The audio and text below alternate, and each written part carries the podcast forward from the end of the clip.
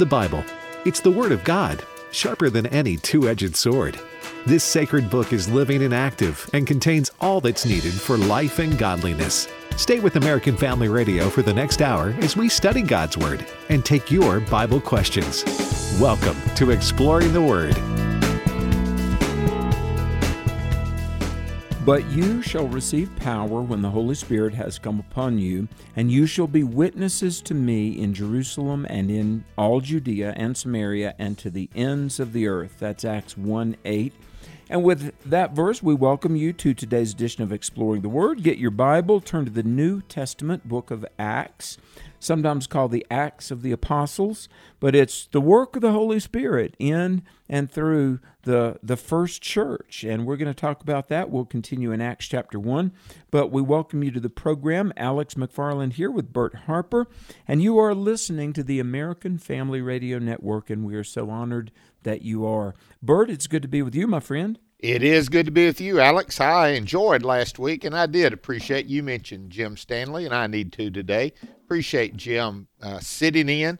Uh, I don't call him a substitute, I call him a pinch hitter when he comes in, and I just appreciate that so much. And I know you He's had great. a good time, but it is exciting to be in the book of Acts. I, I just want to let you know I, I keep a file of my sermons, and I've been preaching quite a long time. And my Acts uh, file uh, has a lot of sermons in it, and a lot of them Oh, have boy. to do with chapter one. And it is the beginning, the church here in power.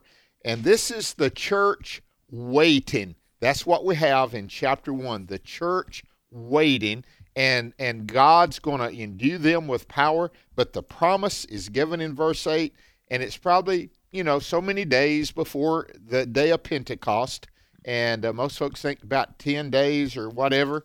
And uh, so that time is coming alex. So uh, it's exciting to read chapter uh, acts chapter 1 and verse 8 but you shall receive power. Now the but is in there because they were saying is it time for israel the kingdom of israel to be restored? And jesus said that's not for your time. That's not for your season but I tell you what is your season. It's the season for the Holy Spirit to work through you. And guess what? That season is still going on today. Amen. A- amen. Well, th- this is so exciting. And, folks, um, you know, it's written to Theophilus, you know, uh, the former account I made, O Theophilus. The name Theophilus, we talked about this yesterday, uh, means God lover. And it's interesting how Luke has written this. I mean, the whole wide world has been blessed by the Gospel of Luke, and now this history book, uh, the Acts of the Apostles. But uh, this person that Luke was writing to and writing for, Theophilus, his name was God lover. And I hope what we go over in this book will make you a God lover. I do want to say this that uh, the book of Acts is so appropriate. One of the commentaries I was reading, and I've got about 58 pages of notes right now. I'm looking at a Word document of stuff that I've compiled for our study here, Bert. But there was a Nobel Prize winner uh, years ago named Sir William Ramsay. And Ramsay uh, was just a brilliant professor in uh, London. He held the chair of chemistry at London's University College, and he was a Nobel Prize winner and a, a brilliant scholar. And even William Ramsay said this quote, Luke is a historian of the first rank. In short, Luke should be placed along with the greatest historians in world history, said William Ramsay. And that's important because we've got so many details of people and cities and occurrences, and you can trust what Luke writes. You can trust the whole Bible. This this is literal truth. And and what's interesting is one writer said this, you know, if we had the four gospels, Matthew, Mark, Luke, and John, and then you went straight to Paul's letter to the Romans, uh, I mean, that'd be okay, but there there'd be a big gap. Yeah. And I think Acts was very necessary to see the birth of the church at Pentecost. You know, Peter preaching to the Jews, uh, Peter through a vision and through other things beginning to realize that Gentiles could be saved and they were not under the law. And in a way, the book of Acts was a very necessary bridge book from the ministry of Jesus to the, the fully orbed work of the church. And this age we're still into this day that you mentioned, that we're not under law, we're under grace. Jesus fulfilled all the law. I mean, don't you think Acts was necessary for us to fully comprehend the rest of the New Testament? Alex, nothing could be further from the truth. It is true. That is true. How bad and how necessary the book of Acts, it moves us. That's why you have a lot of people, when they talk about it, they say Luke Acts. And because it continues the story of Jesus Christ. Now, Jesus had said, I must go away. And if I go away, though, I'm going to send the Holy Spirit. And you wait on him, but when he comes, you're going to do greater works than even I've done. And, and that's what you have in the book of Acts as the gospel comes in. Now, notice how Luke writes this, and I, he is just a great author. Uh, I read several commentaries, and I'd say four out of those that I've read said uh, the same thing Dr. Ramsay said that Luke's detail, Luke's movement, it's not just detail, the movement. And I wanted to talk a little bit about the movement. It moves chronologically and geographical. Now, that's important. A lot of times uh, it's hard to do both of those.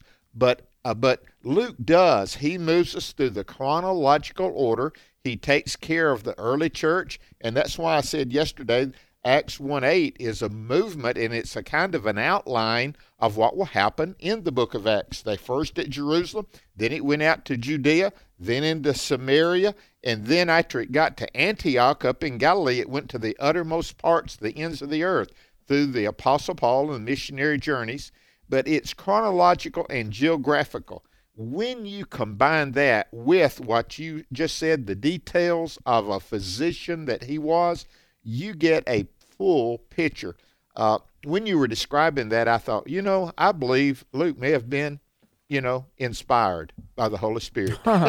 yeah, I, absolutely, absolutely. I'm not sure man would. I'm not sure man by himself could have combined all the elements that you and I've talked about and combine them in a treatise like the book of Acts? Well, you know, in a way, um, one one of the amazing things of chapter one is the ascension. The Jesus ascended back to heaven. Uh, you know, after Acts one eight, you're you're going to receive power, and you know, Acts one eight is really a great commission verse. But when Jesus had spoken these things, while they were watching, he was taken up, and a cloud received him out of their sight. You know, I think about um, was it Enoch that walked with God? Yeah. And it said he was not. In other words, he was not found on earth anymore because God took him. Enoch just walked on up to heaven one day. And uh, in, a, in a way, is Enoch a little bit of a precursor to the ascension of Christ that, that we see? Good. Yeah, that's good, Alex. Amen. Yeah. So um, the angels say, and this is a, a great question. Imagine, I, I picture on a hillside uh, a dozen disciples there and they're staring up, just looking. And suddenly there's a couple of people there. They, did, they didn't see him walk up. And there were these two men standing by in white apparel, and they asked, Men of Galilee, why do you stand here gazing up into heaven? This same Jesus who was taken up from you into heaven will so come again in like manner as you saw him go into heaven. So while they're staring up, before they had a chance for them to get a sore neck, there's two people standing nearby. Those were angels.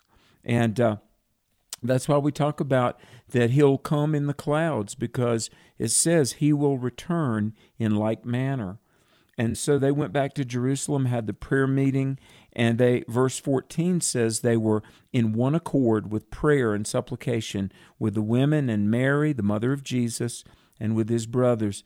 There was unity, and let me say, when the body of Christ is unified, that's when the Holy Spirit can show up and work in a strong way. And so that they were doing what they were supposed to be doing at that point, weren't they? They were. And notice this term in verse 11 men of Galilee. Now, Alex, I don't know if you know this or thought about this, I should say.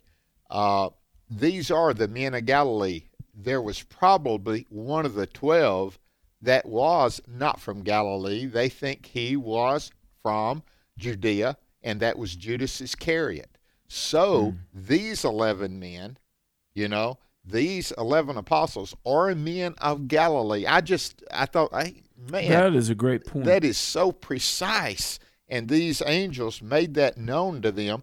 And notice the word, why do you stand gazing up into heaven?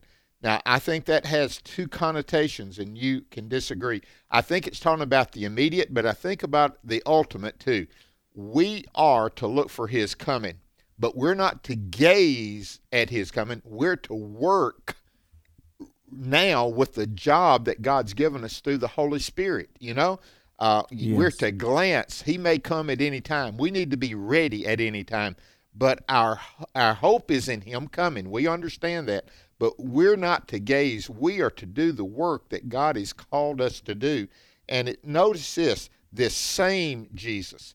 In other words, mm. this visible Jesus, this physical Jesus, this Jesus that betrays gravity and can be taken up, this same Jesus that can appear in a closed room with locked doors without being able to come through that door and knock, this same Jesus that could do that and yet consume food, this same Jesus who is taken up from you into heaven, notice he's got a destination. He's seated at the right hand of the Father. The book of Hebrews Hebrews makes that so plain that he's making intercession for, intercession for us, will come in what? Like manner. Now we're looking, uh, the Pentecost was not the second coming of Christ. Other people coming is not the second coming of Christ. It is Jesus himself coming back visibly, coming back physically, coming back to this place from heaven one day. Uh, Alex, I, I just this is a verse 11 is a promise of the present and the future. Well, amen. Well said. I mean, you know, and there's so much. Every one of these verses is just rich with meaning. And it, it lists they had entered, they went into the upper room where they were staying Peter, James, John, and Andrew, Philip and Thomas, Bartholomew and Matthew, James the son of Alphaeus, and Simon the Zealot, and Judas the son of James, not Iscariot there. And notice in verse 14, Mary, the mother of Jesus, is there. And, and remember, Christ from the cross had said to John, Hey, she's your mother now. Look after her. Uh, and so they're all there. And just think out of this, you know, dozen people, the world is going to be changed. Uh, let me just say this uh, Bert, I had lunch with some pastors today, and we were talking about revival and talking about America. And sometimes, I mean, it's easy to be intimidated and think, you know, oh goodness, the media, the political world, the secular academic world, you know, and just the dark darkness at large. You know, it's more than we can ever impact or change. Look, first of all, changing the world and saving souls and the gospel permeating a culture, that's always dependent on the power of the Holy Spirit and the Lord anyway. It's not our strength. But you've got a dozen people, and they're about to be used by God to turn the world upside down. It can happen again, and I pray it will happen in our day. I pray Acts is a reminder that God can work through His church to change the world. Alex, different people, same spirit, same power. You are right on. And let's pray, God, let that revival, let that renewal, let that power work in my life. That's our prayer for you today. This is Pause to Pray, a chance to stop down from the daily noise of life and pray for our country's leaders. Today, we pray for Katherine Tai, United States Trade Representative. Her agency is responsible for developing and promoting American trade policy. She is part of the President's Executive Office. Leviticus 25:14 reminds us of the importance of fair trade. And if you make a sale to your neighbor or buy from your neighbor, you shall not wrong one another. Right now, with this in mind, let's pray together. Almighty God, we ask you to guide Katherine Tai in her role as United States Trade Representative. We ask this in Jesus' name. Amen. Pause to Pray is a service of this station and the Presidential Prayer Team. a nonprofit, nonpartisan ministry dedicated to encouraging prayer for our nation's leaders. To learn more, go to pausetopray.org. Dr. Tony Evans says delinquency is up because fatherhood is down. He illustrates his point with this example as we spend two minutes with Tony. They did this nature special on this herd of young male elephants who were running wild. They were tearing over trees, they were fighting each other, and they were trying to figure out what is going on with this herd of elephants until they noticed something. There were no adult males in the herd. So they flew in some male bull adult elephants and dropped them into the herd. They began flapping their ears. They would raise their trunk. They would make these sounds. The teenage bull elephants calmed down. The teenage bull elephants stopped being wild because there was a big bull now calling the shots. We've got some teenage terrorists today. That's because there are no bull elephants in their midst real men to calm these fools down who don't know how to act because they've never seen a bull elephant in their midst. We need some bull elephants out here who are man enough to say, as for me in my house, you don't talk to women that way. You don't talk to your mother that way. You learn how to be respectful and you learn how to have dignity and respect. I need some bulls. Fathers whose hearts are restored to the children. Learn more about the strength, commitment, and sacrifice it takes to lead a family. It's all spelled out in Dr. Evans' bestseller, Kingdom Man. Copies are available at tonyevans.org, along with study guides, leaders' guides, and everything you need to promote God's view of manhood in your home or church. Again, that's tonyevans.org. Then join us next time as we spend two minutes with Tony.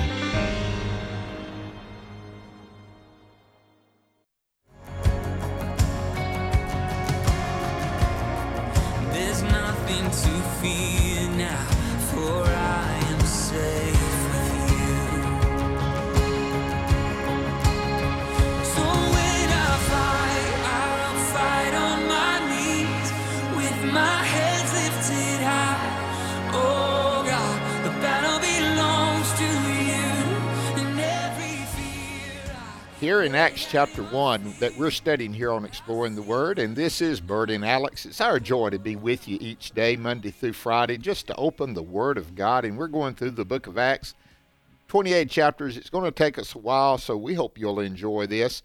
But notice who speaks in verse 15. Now, I don't know if he was appointed, elected, or just self appointed, but Peter's Peter's the leader. He just is. That's in and, it comes out. That's just the way it happens. He was the one that walked on the water. He's the one that jumped in the water and swam ashore when they saw Jesus after the resurrection.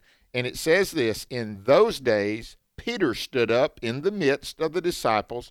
They were all together. The number was about a 120 and said, Men and brethren, this scripture had to be fulfilled, which the Holy Spirit spoke before the mouth of David concerning Judas, who became a guide to those who arrested Jesus.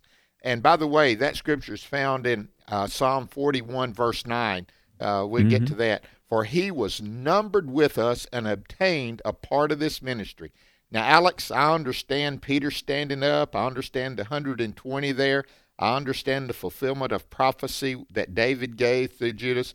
But this verse 17 has always intrigued me, and it's also repeated in verse 25 that Judas attained a part of this ministry.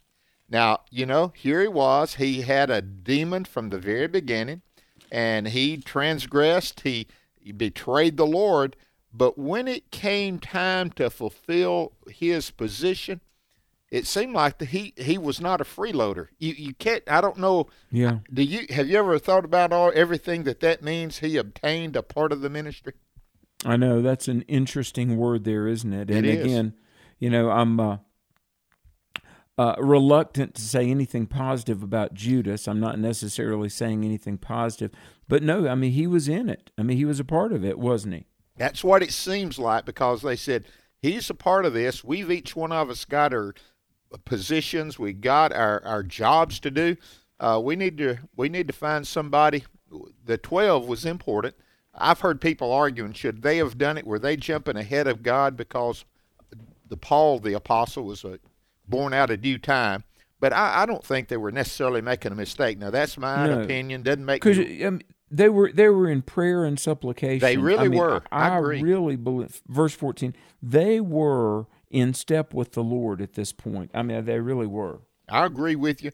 But uh, here they were. Here's the key. We may not ever figure out Judas Iscariot. He was a devil from the beginning. He betrayed Christ. We should not. Oh, God's will was done through Judas because no, he he he chose to do this, and it was wrong what he did. But I would say this: here, these apostles say we need somebody here, and they gave the qualifications. They had to be there in all the way when Jesus began his ministry. Had to see the risen Lord and, and Alex, uh, they did that. But what did they do with the money? That 30 pieces of silver that Judas went back and threw there on the temple floor? Something about the field of blood. They nobody wanted that money, did they? No, they they didn't. In verse 18 says that a field was purchased with the wages of iniquity. Think about that line, the wages of iniquity, those 30 pieces of silver. And Judas, you know, uh, falls headlong, burst open in the middle, and all all his entrails gushed out. Uh, very graphic there, but you know he hung himself and fell, and his dead body burst open. But it was known to all those dwelling in Jerusalem, so that the field is called in their own language Akel Dama, that is the field of blood. Uh, Psalms had uh, alluded to that. Psalm 69, this desolate place, the field of blood. And it also says in Psalm 109, verse 8, let another take his office. Yeah. And what's what's interesting is it's the word uh, let uh, another take his position of oversight. What what's really interesting in verse 17 says he obtained a part of this ministry. Now the the word a, a part or a share is the word from which we get the word clerical. It's Greek word kleros, uh, a clerical position or literally clergy. And down in verse 20, which quotes Psalm 1098, you get the word uh, episkopos, which is an overseer. So, in a way, and again, I hate we're unpacking these words in the context of Judas, but a preacher, there is the spiritual aspect of it, the episkopos, but there's also the administrative aspect of ministry, the kleros, the clerical. And you know, in in serving the Lord, yeah, I mean, there's the handling of the word and the preaching, but there's also leadership, isn't there? there and in a, in a way, these two things, where it says a part of the ministry and the office of ministry, don't you, in a way, see the the the two sided aspects of this, the administrative and the ministerial? Alex, good point. Now, when you look back in the Gospels, we'll find out that his position was probably, quote, the treasurer, for he's the one that carried the bag or the box. He's the one that kept up with the money. He was the one that would disperse the money when certain things came in or uh, it had to go out or the offering came in and he took care of that. So he, he had he had proven himself, but he they thought he had and he thought he had everybody fooled but didn't have Jesus fooled. Do you remember what it said in one place? Although he would take that money and he would use it, you know? And yeah. that is Judas. He was a devil. He had the good presentation. He was a front man and and so he had done all those things. But yes, Alex, it does that. But him being the treasurer, I think, shows those things. You know, He's the one that said, you know, don't don't you use that high price ointment on the feet of Jesus while we could sell that and we could give it to the poor. And it says he didn't say that because he was concerned about the poor. He was he did it because he wanted the money in his possession. So I yes. think this honesty, yeah, this honesty of clerical and money, uh, the leader, uh, the pastor, uh, it, it's just going to happen. You be visiting someone and they'll say, uh, Pastor, would you mind taking this offering and putting it in the offering plate? Uh, and it sometimes it's cash, sometimes it's it's been a check, and and so the honesty of those pastors and what you just said, Alex, the clerical part of it, the ministry part of it. Uh, good report, brother. Uh, that is sound teaching. Well, it says, Therefore, of these men who have accompanied us all the time that the Lord Jesus went in and out among us, beginning from the baptism of John to that day when he was taken up from us, and remember the, the beginning of Jesus' ministry all the way to the ascension, one of these must become a witness with us of his resurrection. And they proposed two Joseph called Barsabas, who was surnamed Justus, and Matthias. And they prayed and said, You, O Lord, who know the hearts of all, show us which of these two men you have chosen to take part of this ministry and the apostleship from which Judas, by transgression, fell, that he might go to his own place. Little reference to the lostness of Judas there in verse 25. They cast lots. The lot fell to Matthias, and he was numbered with the 11 apostles. Matthias became the 13th disciple, didn't he, really? He did. And I, I think there's some interesting things here. These two men, now I'm not sure they're the only ones of the 120 that had these exact qualifications. You know, uh, notice, I think they had a preliminary. Let's look at all the men that have these. They they were at the baptism, they were at the ascension, and and probably with 120 people there, more than these two probably had those. Now I, I'm speculating. Now I'd admit, but they narrowed it down to these two, and then through prayer and supplication, they said, "Lord, we want Your will done." Now, how in the world, Alex, do you find the will of God when it's like that? when God is not there to put his hand on that person, God's not there to speak with a loud voice and say, I want Matthias. They they is praying, and here it's interesting. They cast lots, and the lot fell upon Matthias. Did you read a good bit about trying to what that meant? Uh, the lot. Oh yeah. Oh it, yeah. That, that. Go it, ahead. There's a lot of mixed. I, I read several, several trying to narrow it down. And the more I read, the more I found out that nobody knows exactly which one it was. Uh, mm-hmm. Could have been this way, could have been that way. Uh, but here's the important way it really doesn't matter exactly how they did it. The thing is, they prayed and they trusted God for God to have His will.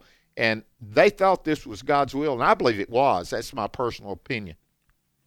Well, well, I do too. And and whether it was um, you know, like drawing straws or something like that. I mean, we really don't know. I mean, we, we really don't know. The wording is interesting um, because the word lot is uh, is very similar to the word part in verse 17 but it was an orderly thing now oftentimes when we when we think of casting lots maybe they drew straws or something that seems like rolling the dice, do you know it could have actually been they took a, a secret ballot? That's what some of the things I read said that they took yeah, a yeah. ballot. Yeah.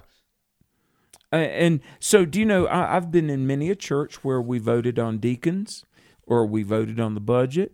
I've been in a couple of churches where shortly after I got saved, the, the pastor left and they called a new pastor. Um, and there was there was a vote of the candidate, and so, in a way, the church to this day, if we do, you know, a, a vote, a democratic vote, in a way, that's, quote, casting lots. And like you said, we just don't know, but I'm going to say what it wasn't. It wasn't some occultic fortune telling thing or something like that. It was an orderly thing. And obviously, the Holy Spirit, God in His providence, presided over it. And so now the apostles are, are there, and we begin in chapter 2, certainly one of the most significant happenings in world history. Just as, you know, uh, I'll tell you one of the most significant days in world history when Jesus was born. And, you know, it says she wrapped him in swaddling clothes and laid him in a manger. Very significant day. When Christ arose and he's not here, he is risen as he said. Very significant day. But chapter 2 and the coming of the Holy Spirit, and Peter preaches at Pentecost. I mean, this is one of the most significant days in the history of the world. Am I right? You are right on. Notice the words here now, when. Now, the writer, Luke, and this is so important, we're talking about uh, his preciseness, detailed, and he uses two words here, and it is in the Greek now when. He could have said now the day of Pentecost, or he could have said when the Pente- a day of Pentecost come, but he uses both of these terms that are terms of definite. Now, this is what we're waiting on. When, this is what we're waiting on. That anticipation here is that it builds with those two words because the promise had been given you're going to be endued with power and now the day has come. And now when the day of pentecost had fully come and here it is again they were all with what? One accord in one place. That term is used again alex one accord in one place. The power of god being demonstrated. Can two walk together unless they be agreed. Uh, you know, mm-hmm. that's the whole idea. We're to walk with God. We're not asking God to agree with us. Our our way of saying things, God, I want to find out where you are. I want to find out what you're doing. I want to join you. Uh, Alex, I'm afraid a lot of ministries, a lot of people, churches, they want to decide to do something and ask God to bless it before they have spent time waiting and supplicating in prayer and asking God what He wants. Do, am I? Yeah. Do you think that yeah. those verses in chapter two, verse one? I, I, think they're very powerful to know that now, when the day had fully come, and they were in that yes. one accord in one place. You know, I don't mean to get too too technical in the, the words here, but in verse two, you know, they're they're praying. It says, "There came a sound from heaven, as of a rushing mighty wind." and it fills filled the whole house where they were sitting. Now, the word mighty is strong, sometimes translated violent. I mean, it's very powerful. But the word rushing, interestingly, and some of you that are, are you know, you, you like to go to the gym and work out, you're going to know what we're saying here. The word rushing wind is exactly the word pheromone. P H E R O M O N E. Pheromone. Now, pheromones are uh, things that uh, are, they're basically hormones that are secreted when you have strenuous activity and it feels good. You do a workout, and pheromones affect your emotions and your mood, generally bringing like an exhilarating, joyful feeling. Now, the reason I'm saying that is it's just amazing. All right, this the Holy Spirit comes, it's powerful, mighty rushing wind. I've got to believe because the word pheromone is used for the word rushing, uh, they were joyful. This was just one of the greatest things. Um, they weren't there to be afraid. They weren't there to be bored, certainly. No, this was a moment of joy. And I want to say, when you're worshiping the Lord, and God is moving and lives are being touched, and you know you're in the presence of God, it is the greatest of all joys, isn't it, Bert? It is. Great word study. And let's not forget the word wind. Uh, it is also the spirit. Yeah. It is it and this is the terminology that Luke uses again. He's describing he was not there. Peter was there. We know that. The other apostles were there. And so I, I believe, yes, the Holy Spirit inspired, but again, this is information that I believe he received, the Holy Spirit empowered, but this wind, the Spirit comes in like a wind. Does it remind you of, of what Jesus told Nicodemus? The wind bloweth where it will, you know? Yes. Uh, so isn't it great how God ties all of Scripture together, isn't it? It is, and may, may God grant that the wind of the Spirit blows through our nation in a thorough, powerful way. Stay tuned. We're back after this. We'll get to your questions too. Get ready to call in on Exploring the Word. The American Family Association's mission is to inform, equip, and activate individuals to strengthen the moral foundations of our culture. We also support the church. Our goal is to be a leading organization in biblical worldview training. Here's another of our core values we believe that our ministry, as well as everything in the heavens and on earth, belongs to God, and our role is that of a trusted manager.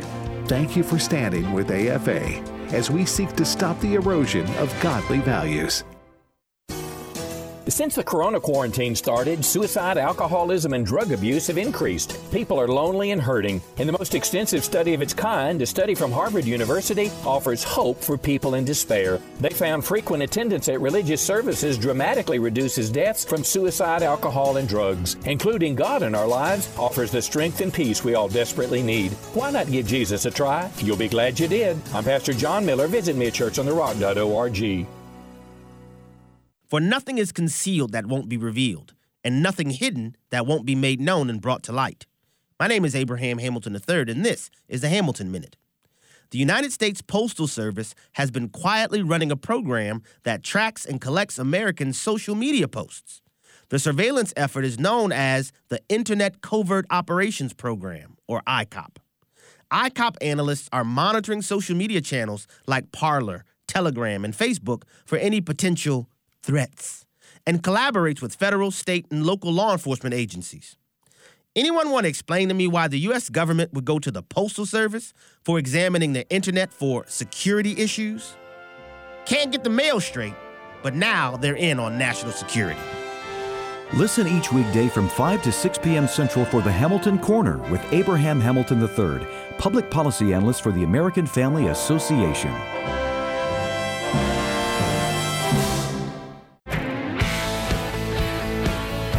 This is Dr. Stephen Rummage with today's Moving Forward Minute. Jesus says in John chapter 10, verse 27, My sheep hear my voice, and I know them, and they follow me. One summer in high school, I helped my dad build a garage on our property. We poured the foundation, put up the walls, and eventually we had to put shingles on the roof. I'd never been on a roof before. I was scared of the height, but even more, I was scared of falling and hitting the ground. My dad saw my fear and he said, Son, why don't you go down the ladder? And if I need something, you can just hand it up to me. That day, my fear kept me from serving my dad. But thankfully, if we've trusted Jesus to save us, we can live and serve with confidence that because we belong to Him, He'll protect us and keep us from falling. For more resources, visit movingforwardradio.org. Join me every Sunday morning at 8:30 Central for Moving Forward right here on AFR. Sing praises to the Lord, O you his saints, and give thanks to his holy name. American Family Radio.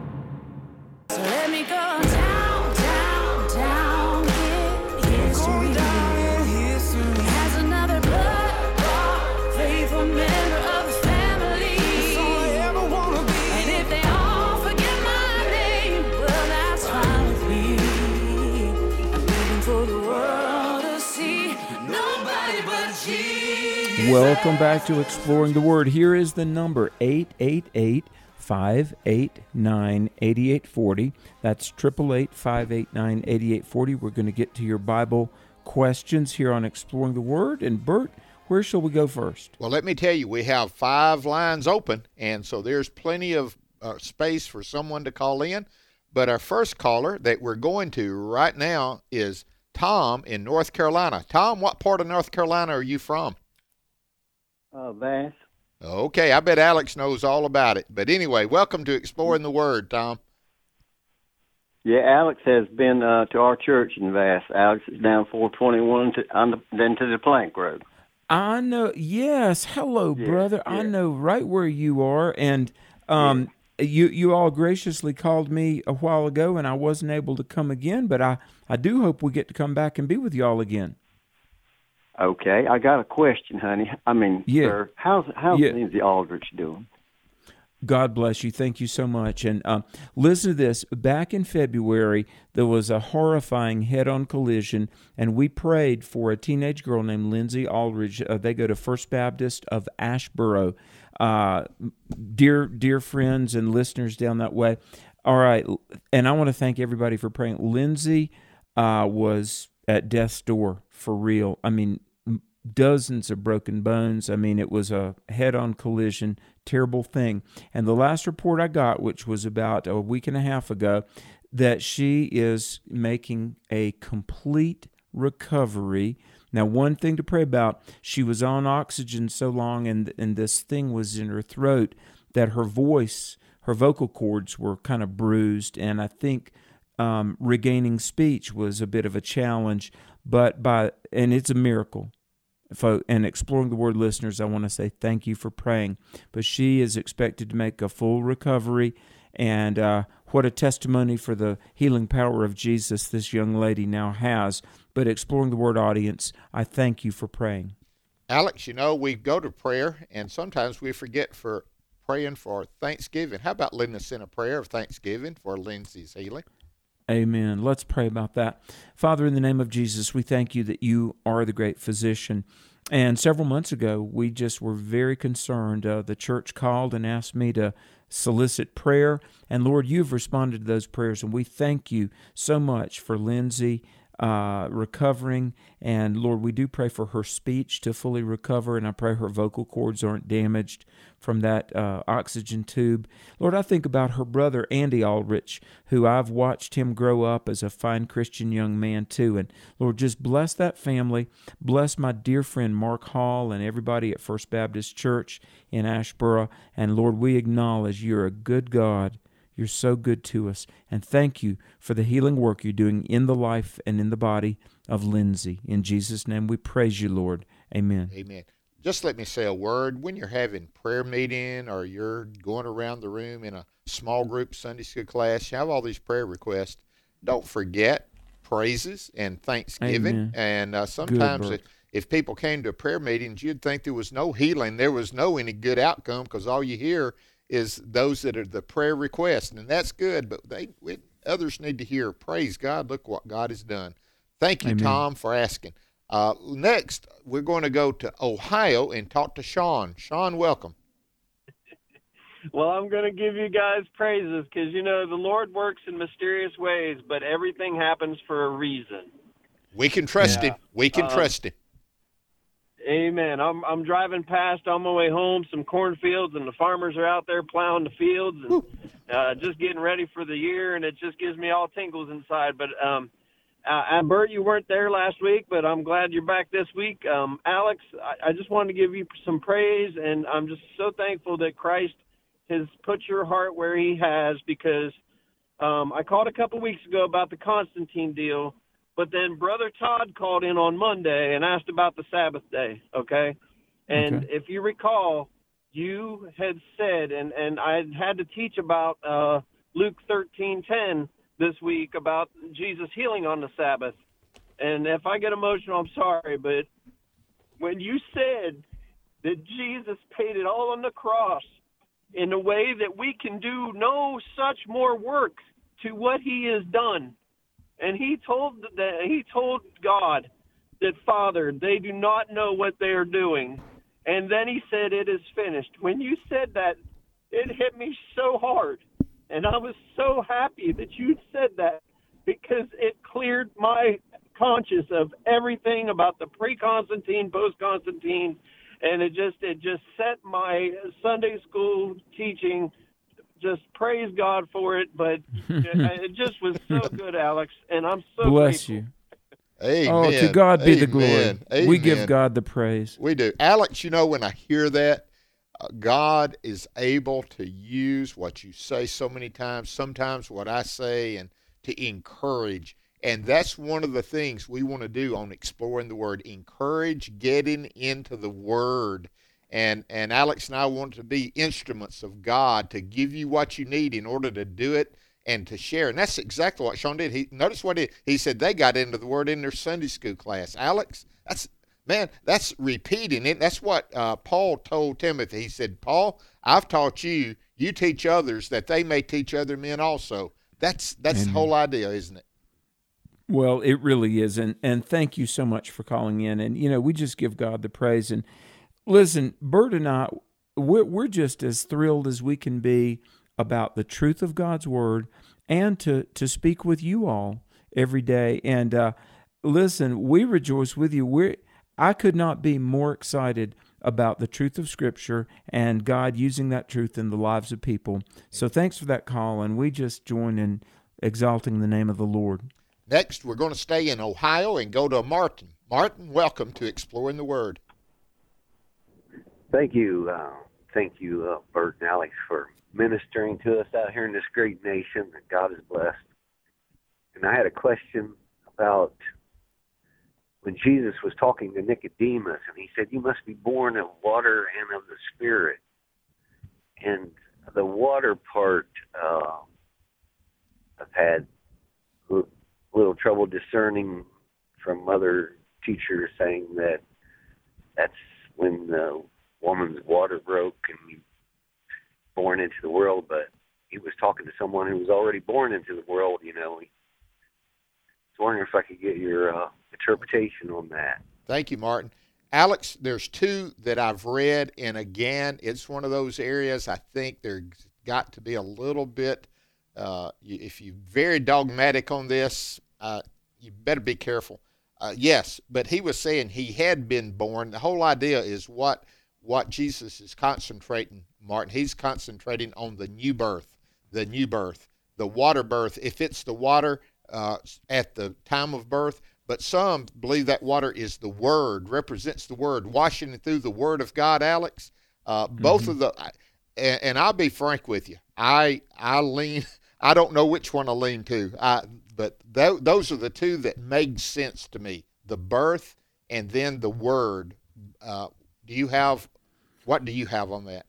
Yeah, um, that's John 3 5. And that, is uh, very interesting because it's one of those things that could be taken a number of ways. Like you, um, okay, Jesus tells Nicodemus, you know, you must be born of the water and of the Spirit. Now, it's true in, in John 4 14, Jesus talks about the water that I give will spring up uh, to eternal life. Sometimes uh, the Word of God is referred to as water, like Isaiah 12:3, water from the wells of salvation. All right. And then some have said, well, maybe the water and the spirit of John 3 5 refers to the fact that, you know, uh, when a baby is born, a woman's water breaks. So the human and the spirit being born from above. Well, the, the word there, translated water, is really the word from which we get like hydro, like something uh, hydraulic, and it's the same type of of water used to refer to the flood of Noah, the waters of of the deluge. Uh, First and Second Peter reference this. Now, here's my point. Uh, at the very least, and, and we know if you're talking about the the the flood waters that was a judgment on sin, we're born physically in this world. There's water associated with it the, this world, you know, the human nature, the fallen nature. Everybody is born once, but to go to heaven, you've got to be born twice, born of the Spirit. And you know, Bert, uh, one writer said this to be born once, you will die twice the physical death and the spiritual death. But if you're born twice, you'll only die once. And maybe not even then if you're alive when the rapture comes. So I think, regardless of, of what the John 3 5, born of water and of the Spirit, it's speaking of the fact that we're all born physically, but we have to be born again and able uh, to go to enter the kingdom of heaven.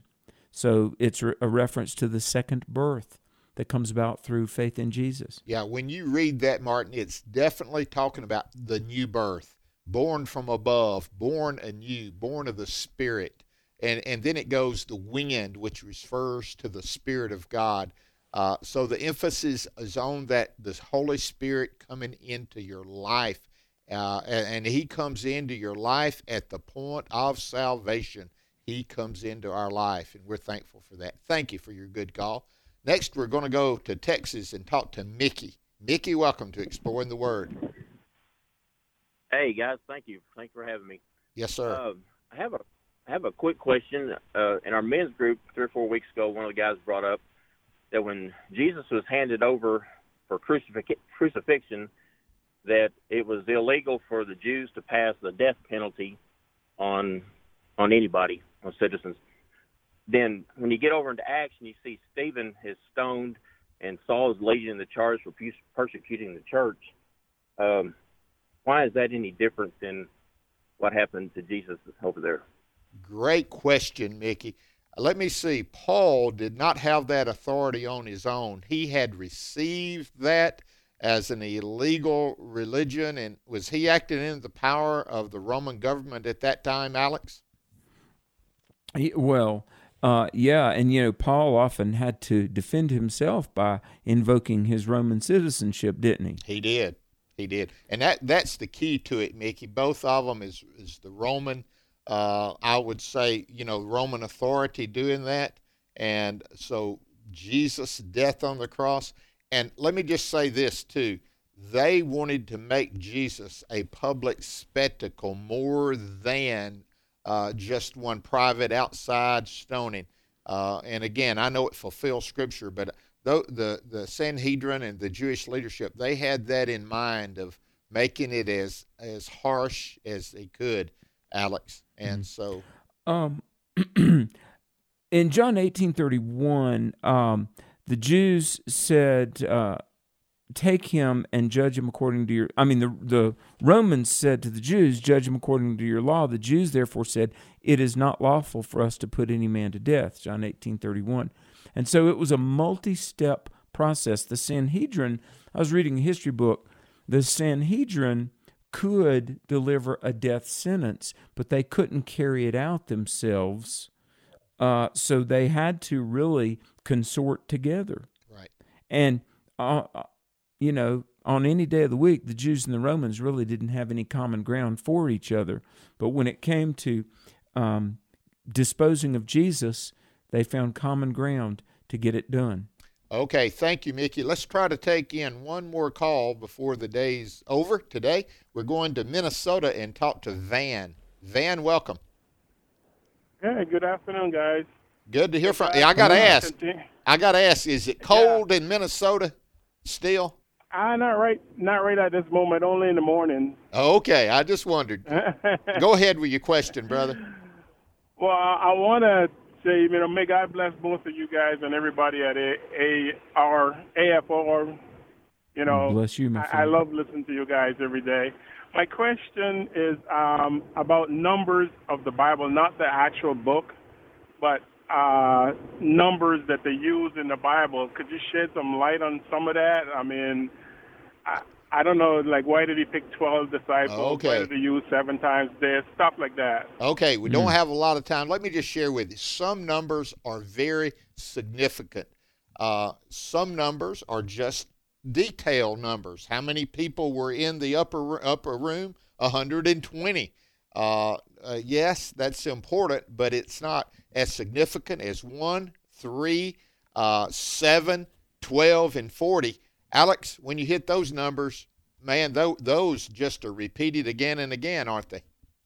That they really are two books that I would recommend uh, that are really good and very balanced. of course, there's one that's kind of an oldie goldie by E. W. Bullinger, uh, B U L L I N G E R, E. W. Bullinger, Number in Scripture, and he talks about a lot of the the uh, significant numbers. And like Bert said, some are just inconsequential. It just so happens there were this many or that many. And then others, you know, verses like six, I mean, numbers like six or seven or 40 um, really do have significance. But then there's, there's a book by Norm Geisler called When Critics Ask.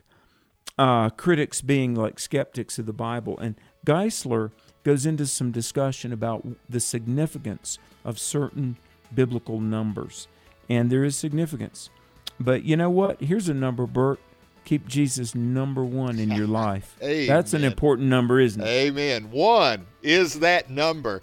Uh, do we look for another one or is he the one?